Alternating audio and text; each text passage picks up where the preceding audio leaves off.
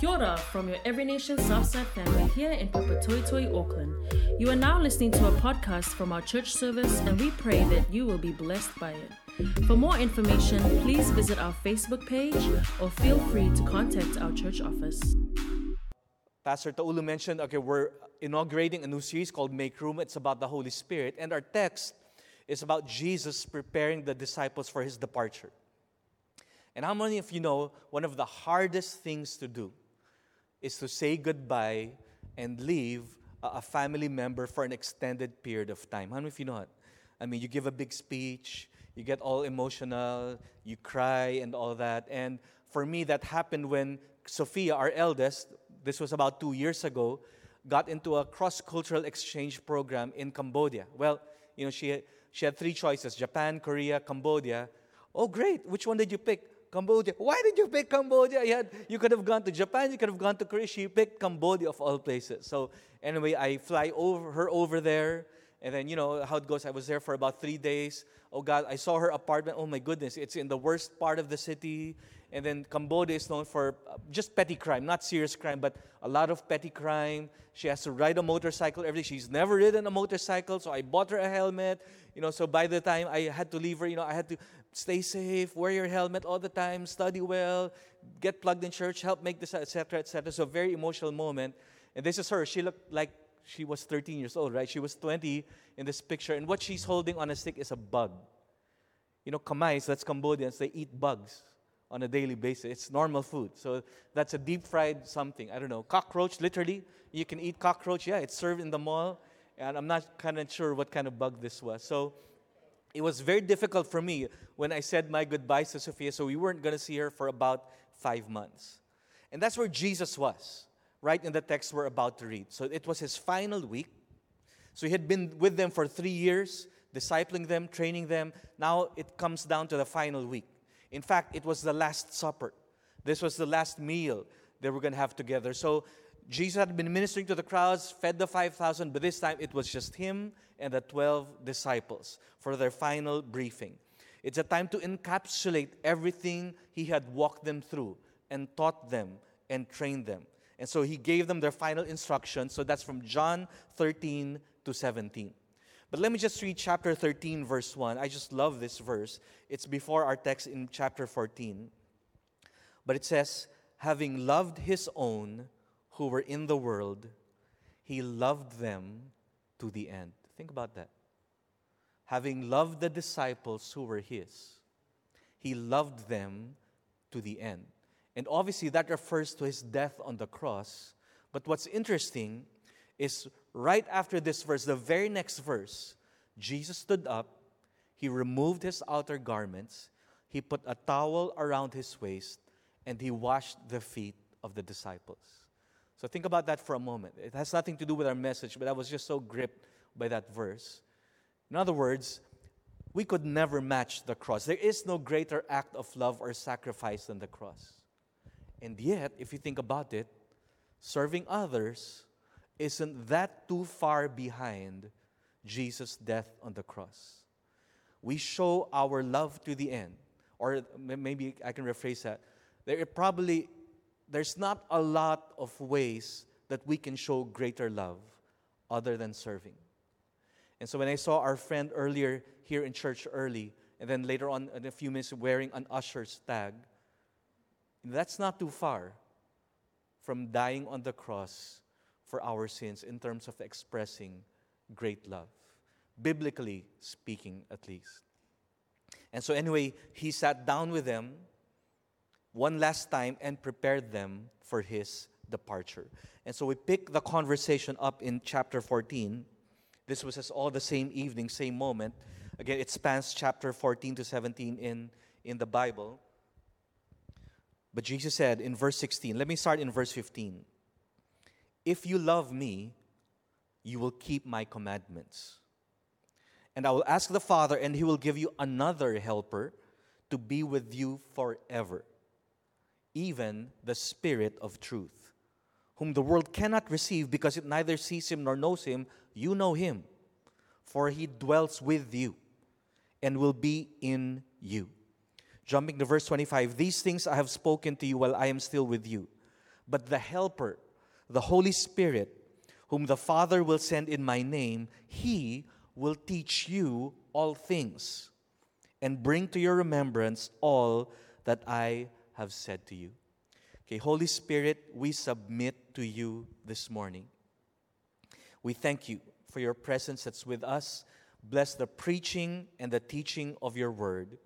Renew our minds, transform our hearts, shape our lives into the image of Christ. We give you all the glory in Jesus' name. Amen.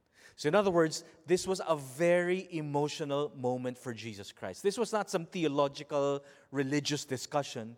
Jesus was pouring his heart out. This was the last evening he had with the disciples. And really, his primary concern was that the disciples would not fall away. Chapter 16, verse 1 says that. It said, I have said all these things to you, referring to our text, to keep you from falling away. So you can imagine Jesus very concerned, if I can say a bit afraid of the disciples. He's thinking, wow, these guys might f- crack under pressure once I leave. And so he's pouring his heart out to them. Don't worry, he was saying. In fact, the disciples themselves, the text says, they were troubled and they were full of sorrow. They're thinking, we left everything to follow you, and now you're leaving us. I, I, I can imagine what they're thinking. But see, Jesus assured them, I'm not leaving or abandoning you. In fact, quite the opposite. Every promise in the Old Testament we're believing for is about to be fulfilled. And it's about to be fulfilled through a person called the Holy Spirit. I have to leave so that the promises will come to pass, and it comes to pass in the person of a person with a capital P, the Holy Spirit. See, when Jesus said another helper, in the original language, it meant of the same kind, same as me. It didn't mean another, meaning a different kind. It meant the same as me, a person, the Holy Spirit. In fact, the Bible gives the Holy Spirit personal attributes. He's a helper, He's our counselor, and in fact, we can grieve the Holy Spirit. So, this is a person that we're talking about. But perhaps the best way to understand the Holy Spirit is to understand His role in our lives. See, one of the ways we identify or understand a person is through his role or his occupation. See, for example, when you meet a person for the first time, what's the first question that you ask? Well, how are you? Yeah, well, that's right. Okay, how are you? And then, second question, what's your name? Correct. Third question, I didn't practice my wife in this. What's the third question that you ask a person? He's fine. His name is Joey. What's the next thing you ask? Where are you from? Okay, number four. Okay, I guess the fifth question you ask is, What do you do? Right? And that's how you frame a person. It's the difference between Larry versus Larry the plumber. And when he says, I'm Larry the plumber, okay, that gives you context, right? It helps you identify who a person is. It's the same thing with the Holy Spirit. It's one thing to know he's holy and he's a spirit, okay? Then what do you do? Okay, what's the Holy Spirit's role? Now, obviously, we're not going to read everything in the text, but through that entire passage from chapter 13 to 17, four times Jesus referred to the Holy Spirit as our helper. So that's his primary role to help us. And then three times it refers to the Holy Spirit as the Spirit of truth. And the way it does that, it says in that passage, is He will teach us all things. We just read that. And then He will bring to our remembrance all Christ said. The Holy Spirit will bear witness about Christ. And this I love in chapter 16, verse 13. He will guide us into all truth. In other words, the Holy Spirit reorients us to the truth with a capital T. That's how He helps us. Okay? It's like an inner truth compass inside of us. And so the Holy Spirit, on a daily basis, teaches us the truth. Now, you have to understand teaching is a very fundamental part of the Christian faith, of the Christian tradition. It's through teaching that we become part of the covenant of God, and through the teaching of the Word of God that we perpetuate this covenant to the next generation and the next generation coming after. That's why in the Shema, which I'll get to in a few minutes, remember uh, the Old Testament says in Deuteronomy, teach it to your children, your children's children, your children's children, post it on your doorposts, wear it on your hat or your head or something. It's through teaching that we perpetuate this faith. And how do we make disciples under the Great Commission? Make disciples of all nations, baptizing them in the name of the Father, Son, and the Holy Spirit, teaching them everything I have commanded you to the ends of the earth. In other words, that's how we become part of the covenant, and that's how we continue in this Christian tradition. But see, the, what separates Christian teaching from other teaching is that it's not a bunch of rules. We don't teach information, we teach the nature of God. See, the law, if I can say it, or the Ten Commandments or biblical truth is all about the nature of God. And so when we instruct others in Christian truth, we are rooting them in the nature of God. The Ten Commandments is simply a reflection of the character of God, it's simply a mirror image of who God is. It helps us build a community that reflects who God is to the rest of the outside world. And the more we understand the nature of God in teaching and relation, the more we reflect Him to the world. Which was very significant, particularly in the Old Testament, when they lived in a very pagan, polytheistic world. In other words, here's my simple point for you this morning the Holy Spirit is our daily truth with a capital T. He's our daily truth. He's not the big headline truth, not just the big headline truth. He's our daily truth, teaching us every day, reminding us every day, reorienting us every day to the truth of God's Word. Some people find their daily truth, for my generation and those older, in the newspaper, right? Some people, or your generation today, find it in, God forbid, Facebook or Twitter, right? Or some people, uh, even worse, they check their daily horoscope to find truth. But for the followers of God, for followers of Jesus, for disciples, we find truth through the Holy Spirit who reorients us to the truth, Jesus Christ. Now, why do we need to be taught? Some of you are asking. And we're adults. I mean, we can read the Bible for ourselves. Well, yes, that's true. But we're also stubborn. You know, Paul said, What I don't want to do, I do, and what I need to do, I don't do. Okay? So again, we're very, very stubborn. We reject rules. That's our sinful nature. In fact, we challenge authority. I mean, all those Hollywood movies from Rambo, sorry, that's my generation too. I'm not sure what the latest. Have you noticed that trend? It's all about rejecting authority. It's about me being the man. It's me being true to myself. It's me going my own way. That's not in the Bible. Okay? But that's our nature. You know, like our kids, if you have kids like our kids, in particular, we like to be like the world. And if you're like our kids, you know, our kids growing up, because we did not allow them to have what do you call those PlayStation, video games, kind of. We didn't allow just that's just our, for us. We didn't allow them to have video games until they what turned th- about 13, 14, or 15. So they kept saying, "How come, you know, the Punzalans get to play PlayStation? How come, you know, so and so they have uh, what's the other stuff, Nintendos in their home?" And so our response is always, "Are you a Punzalan?" or are you uh, nothing wrong with video game? But again, it's just are you a Mora? You're a Paderes, and Paderes as a Pader, you can't play with PlayStation until so and so such age. Or Exodus 24, God told Moses to go up Mount Sinai to give him the Ten Commandments. And he told the people to wait. And they said, Yeah, the Israelites said, Sure, everything God says, we're going to do it. Don't worry, everything God says. 40 days later, he comes out. What does he find? A golden calf, right? Or in John 3:19 it says, "This is a judgment, the light has come into the world, and people loved the darkness rather than the light." So we need to be taught on a daily basis because left to ourselves, we want to be like the world. Left to ourselves, we're going to challenge authority. But see, Peter said, We are strangers and aliens. We're not of this world. We're in the world, but we're not of it. And that's why we need rules. Or if some of you some of you are already reacting to the word rules, we need to live by a certain code, a different code from the way the world lives. See, what we don't realize is that rules protect and safeguard relationships.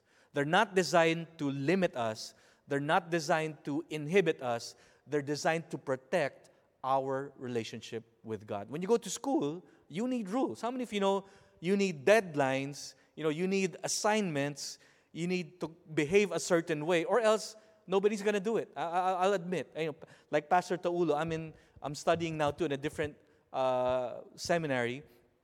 If it weren't for the deadlines, I'm not going to read all the books that we're supposed to read. How many of you know that, right, Pastor Taulo? There's no way I'm going to read what? Several hundred pages a week. Just no way. But because of the rules and the regulations, I'm forced to do it, and I thank God that I'm reading all of that, all of the stuff I'm reading. You know, if you're part of our rugby team, how many of you know there's rules? You have to live by certain rules. There's practice. You have to show up for practice. There's team meetings. There's curfew. I hope there's curfews here. And are there curfews in with the All Blacks, or can, they can do whatever they want? Yeah, they are. So even the All Blacks are under the law. In a marriage, you have to be faithful, right? There's priorities in marriage. And so it's not about the rules, it's about the relationship. I didn't marry my wife to live under a certain uh, uh, you know, rule or be kind of restricted in terms of my relationships with other women. I married her because I loved her, because of the relationship. And if I want to protect that relationship, then there's a certain code that I have to live by to protect and enhance our marriage. See, God never stopped loving us when we broke the rules, but it broke the covenant relationship we had with God when we broke the law, and it placed us outside of His covenant blessing and protection. Now, what's interesting is throughout Scripture, love and obedience were always related, even in the Old Testament.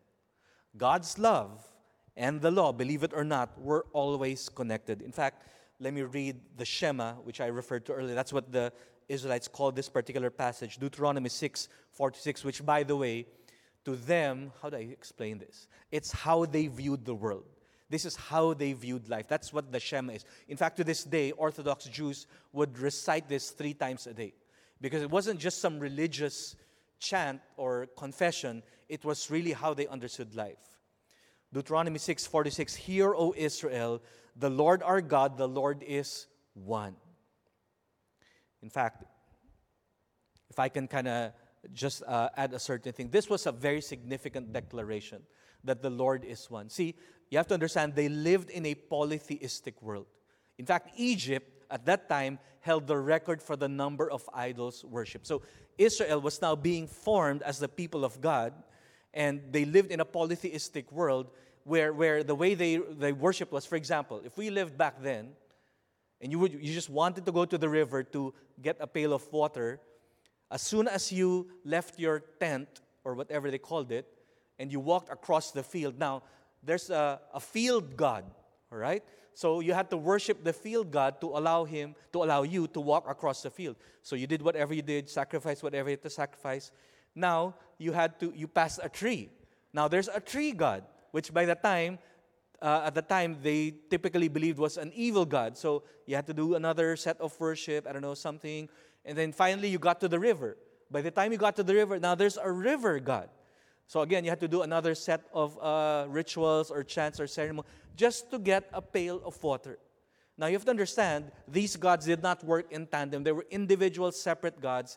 And one mistake, and calamity would fall upon you. So it was a very complicated, very oppressive religious polytheistic system. And so what God was saying here is, is the Lord our God, the Lord is one. There is only one God over all of life and over all of creation. You, have, you don't have to worship all of these false idols. There's only one God who rules over all of creation. And then verse 5 and you shall love the Lord, this God, you shall love the Lord your God with all your heart, with all your soul, and with all your might. And these words, referring to the law, that I command you today, should be on your heart. In other words, again, the law and love were always hand in hand throughout Scripture. And in this final moment Jesus had with his disciples, he kept talking about the relationship between love and obedience. I mean, that passage we read, I skipped a few verses, but it was, it was uh, kind of a lot of law and love were inserted in before, in between, and after those passages. It was always about the relationship between law and love. In fact, another way to put it is that the Holy Spirit is an act of love on the part of God and on our part. An act of love on His part by sending the Holy Spirit who now dwells within us forever. There's nothing you can do to shake off the Holy Spirit from you. He's in there forever. You like Him or not, believe Him or not, the Holy Spirit is inside of you. Jesus did not leave us. We were not abandoned. He is not absent. In fact, in contrast, He dwells in us forever. It's an act of love on our part because by having the law now written in our hearts through the Holy Spirit, our need for an external law to govern us disappeared when the Holy Spirit came to dwell inside of us. Because the Holy Spirit is now the law written in our hearts. And all the Holy Spirit does is to remind us again, to reorient us to the law that's written in our hearts. The law never disappeared, it di- disappeared externally because it's now inside of us, and we now have the power to live it. You know, I was reading a book earlier this month, again, as part of my requirements, and it really impacted me. And it's a book on calling right? And all of us, every Christian almost, has a good idea of calling. And he talked about the three callings in our lives. Whoa. So I was saying three callings. Okay, I'm aware of our general calling, right? I mean, vocational calling. So what's what kind of three callings is he talking about? So the first he talked about is our general calling, he said. And that's our call to be a Christian. So every individual is called to be a Christian, I believe. Okay, I understand. I get. Okay, understand. I wonder what the second calling is. And second calling, he says, is our specific calling, I believe. Yes, our specific calling. And it has to do with our vocation. And so for Pastor Taul and I, that means being called into ministry. For others, it means being called to be uh, a plumber, like I said, or a businessman, or a lawyer, or a judge, okay, like Eddie. So it's all equal in the eyes of God, but we have our specific callings in life. So when I got to that, I was surprised. Oh, Okay, I mean, that's the calling we're all familiar with. What could, what third calling could there be? And you know, every book I've read would always kind of end with a specific calling because that's like the climax. You know, that's like the, the biggest thing we could think of. So, how could he consider specific calling just a sec? What could be bigger than a specific calling? And according to this author, he said our third calling is our daily duties and responsibilities. Wow, that really impacted me. In other words, according to this author, what we do on a daily basis is a part of our calling. In fact, the way I rephrase it in a way that makes sense to me, it's our mission for the day.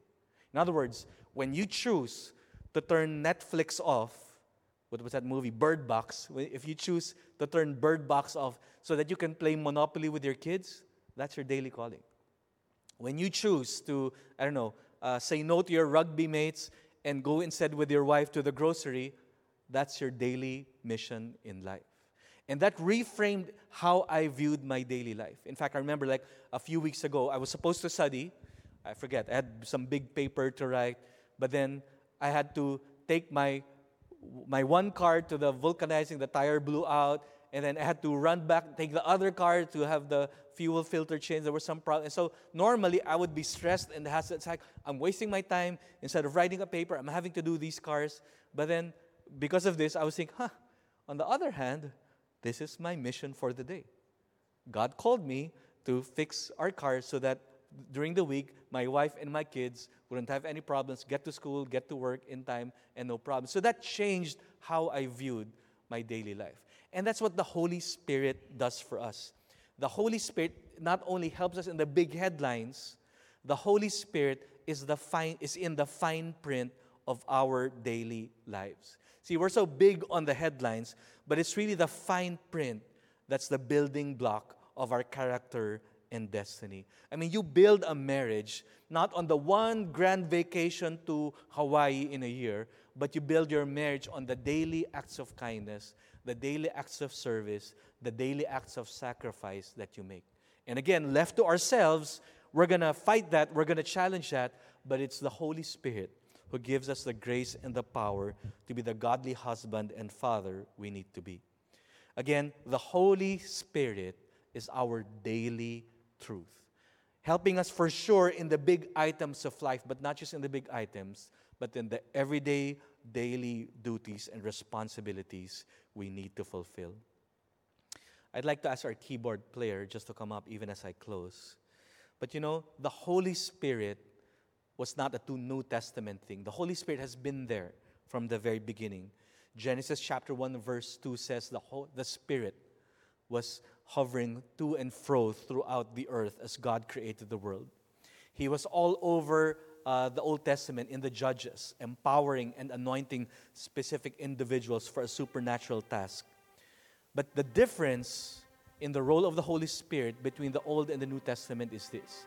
In the Old Testament, he would come on a few individuals, the Sauls, the King Sauls, uh, the Gideons, for a moment to empower them and then leave. In the New Testament, the Holy Spirit dwells in every believer forever, for all times, empowering us not just for big acts of faith, but in daily loyalty, faithfulness, and commitment to God, but to our families as well, and to our fellow believers.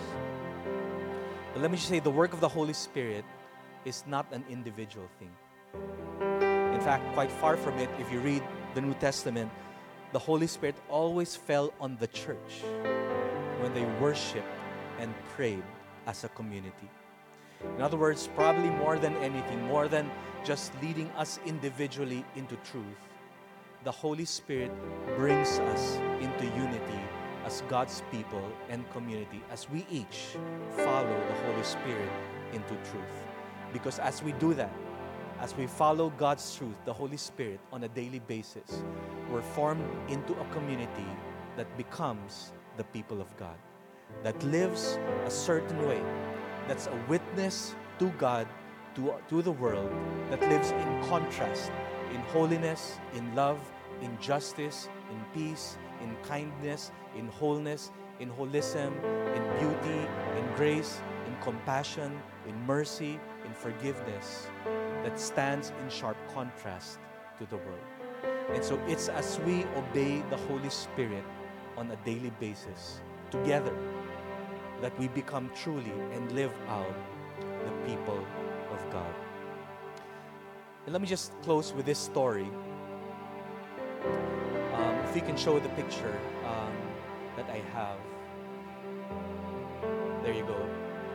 This is Nick Nick. Okay? She's Cambodian, or a Khmer, like they say, a local Khmer. So Nick Nick was invited to church over in Phnom Penh, Every Nation Phnom Penh.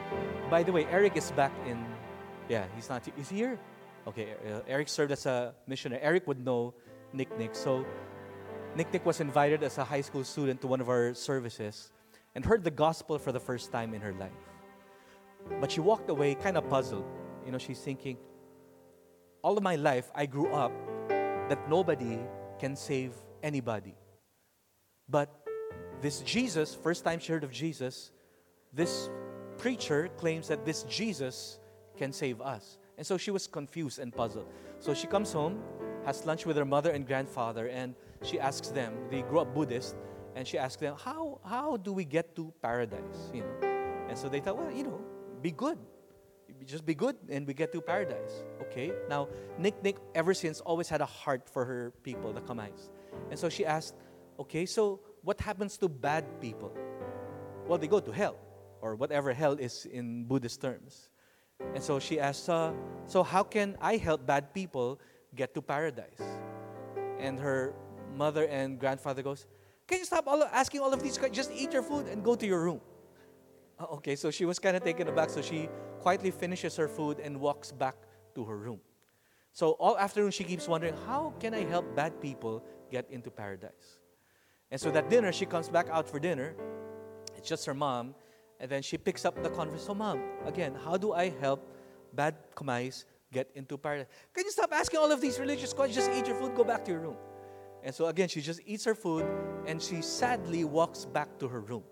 But now she's so grieved and burdened, and she kind of whispers in her heart, I need to meet this Jesus because he has all the answers. And so she goes to bed that night, falls asleep, and has this dream. So she's in her bedroom, and all of a sudden, her door opens and a bright light shines through her bedroom too bright, blinding light. So she kind of covers her eyes. But then she saw this figure walk into her bedroom and then disappear into, according to Leah, another dimension in Marvel terms. So kind of slips out of her bedroom into a new dimension in the universe, kind of. And so she follows this figure. So she follows his fate. And next thing she knows, she's in this beautiful, indescribable garden. It's a longer story, but I have to kind of cut it short for time. It's this beautiful garden. She's all alone. And again, the bright light is shining. And so she's scared now because she's all alone. And so she asks the light, Where am I? And who are you? And the voice responds to her, I am Jesus, the one that you're looking for. And so she asked Jesus, this is all in Khmer, in their language, do you have the answers? And this is what Jesus told her Go back to that place where you came from this morning and you ask them for a Bible, right? Now, Nick Nick had never heard of a Bible in her whole life. But Jesus said it in Khmer ask them for a Bible. And so it's again longer story, but she wakes up, long story. First thing she wakes up, runs back to church, literally. And as soon as she gets there, she finds one of our missionaries. Please give me a Bible. And our missionary is just too shocked you were just here yesterday, first time. You're asking for, and so she kind of groups, oh, grabs the first Bible she could find and hands it to Nick Nick. Nick Nick doesn't even say thank you, runs back to her house, into her bedroom, shuts the door, falls on her knees, and is now crying, Jesus, you are truly so good. You answered my prayer. I now have a Bible with all the answers to my questions. But there's one problem, she says. It's an English Bible. I don't speak English. And I kid you not, according to Nick Nick's testimony, as soon as she said that, the Holy Spirit falls on her and she speaks and understands English fluently, just like that. That was a Monday.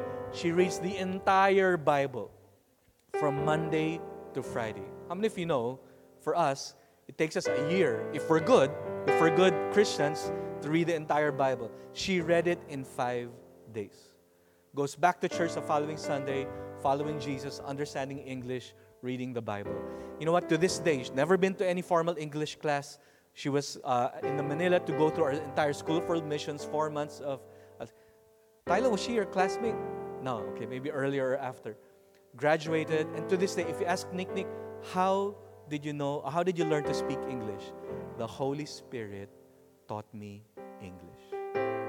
Again, the Holy Spirit is God's act of love toward each and every one of us, guiding us, reorienting us to the truth in the big things of life, but not just in the big things, but in the daily decisions we all need to make and fulfill. Can I just pray with you for you and then I'll turn it back over to Pastor Taulu. Lord Jesus, thank.